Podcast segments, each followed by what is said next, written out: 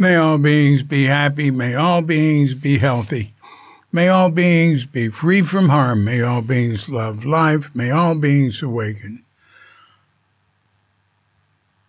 Welcome to another Cuke Audio mini podcast. I pray that you and yours are safe and comfortable, free from economic hardship, and able to get out and do whatever it is you want within the limitations of the universal precept of do as little harm as possible. Here's uh, another outtake from Zen is right now. Here's one from Stan White. Suzuki Roshi was nationally, racially, and religiously blind. He once told me, I'm a very impatient man. I am also impatient to see a lot of people on the path.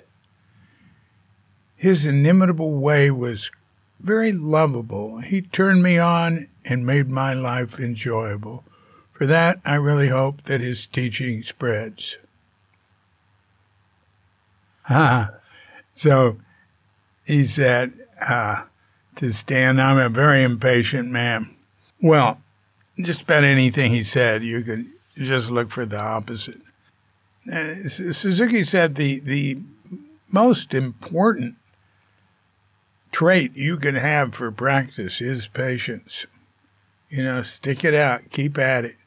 And, you know, if one can practice without a gaining idea, that was a big deal of his, gaining idea. And in fact, he said that was the uh, one big difference between, uh, that's sort of a, the difference between practice in Japan and practice in America. In practice, in Japan, so many just practiced because they had to. They were inheriting it. So that led to him saying, it worked better if it was forced on you because people who, were doing it because they were really interested tended to have a gaining idea, and that's right in the way of gaining what you want to gain, right? And a gaining idea makes us impatient to gain it. Uh, he said, I'm a very impatient man. He did say that he was uh, very impatient when he was younger, but that he had to develop patience to mm, to sort of win the struggles he had at his temple and to, you know, patiently wait for the right time and wait things out. I understand that. Uh, uh, a lot of times there's things I want when I'm dealing with others, an institution maybe, and I find uh, it's sort of like if I'm patient, uh, the institution or the others will change. Uh, and uh, eventually, whatever I wanted uh, will work out. Well, it's just a way of saying that he wasn't going to stop, that he was, you know, devoted to it. Like his wife Mitsu said, "What are you What are you thinking about all the time?" He said, "How to establish Buddhism in America."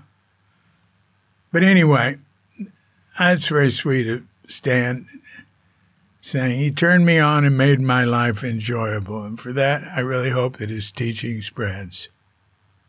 Mm.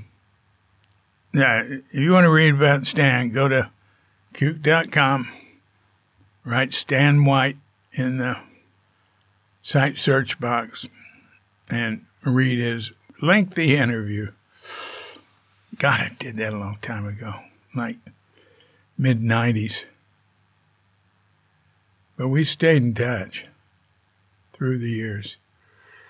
He died in his, oh God, mid 90s in Santa Fe. I don't know when, 2005, 2010. No, maybe more like 2012. I'm not sure. I forget. This has been a Cuke Audio Mini Podcast. I'm DC Puba of Cuke Audio and Cuke Archives. coming to you from sleepy Sanur with Doghead Bandita, Feline Cuchita, and dear lovely Katrinka.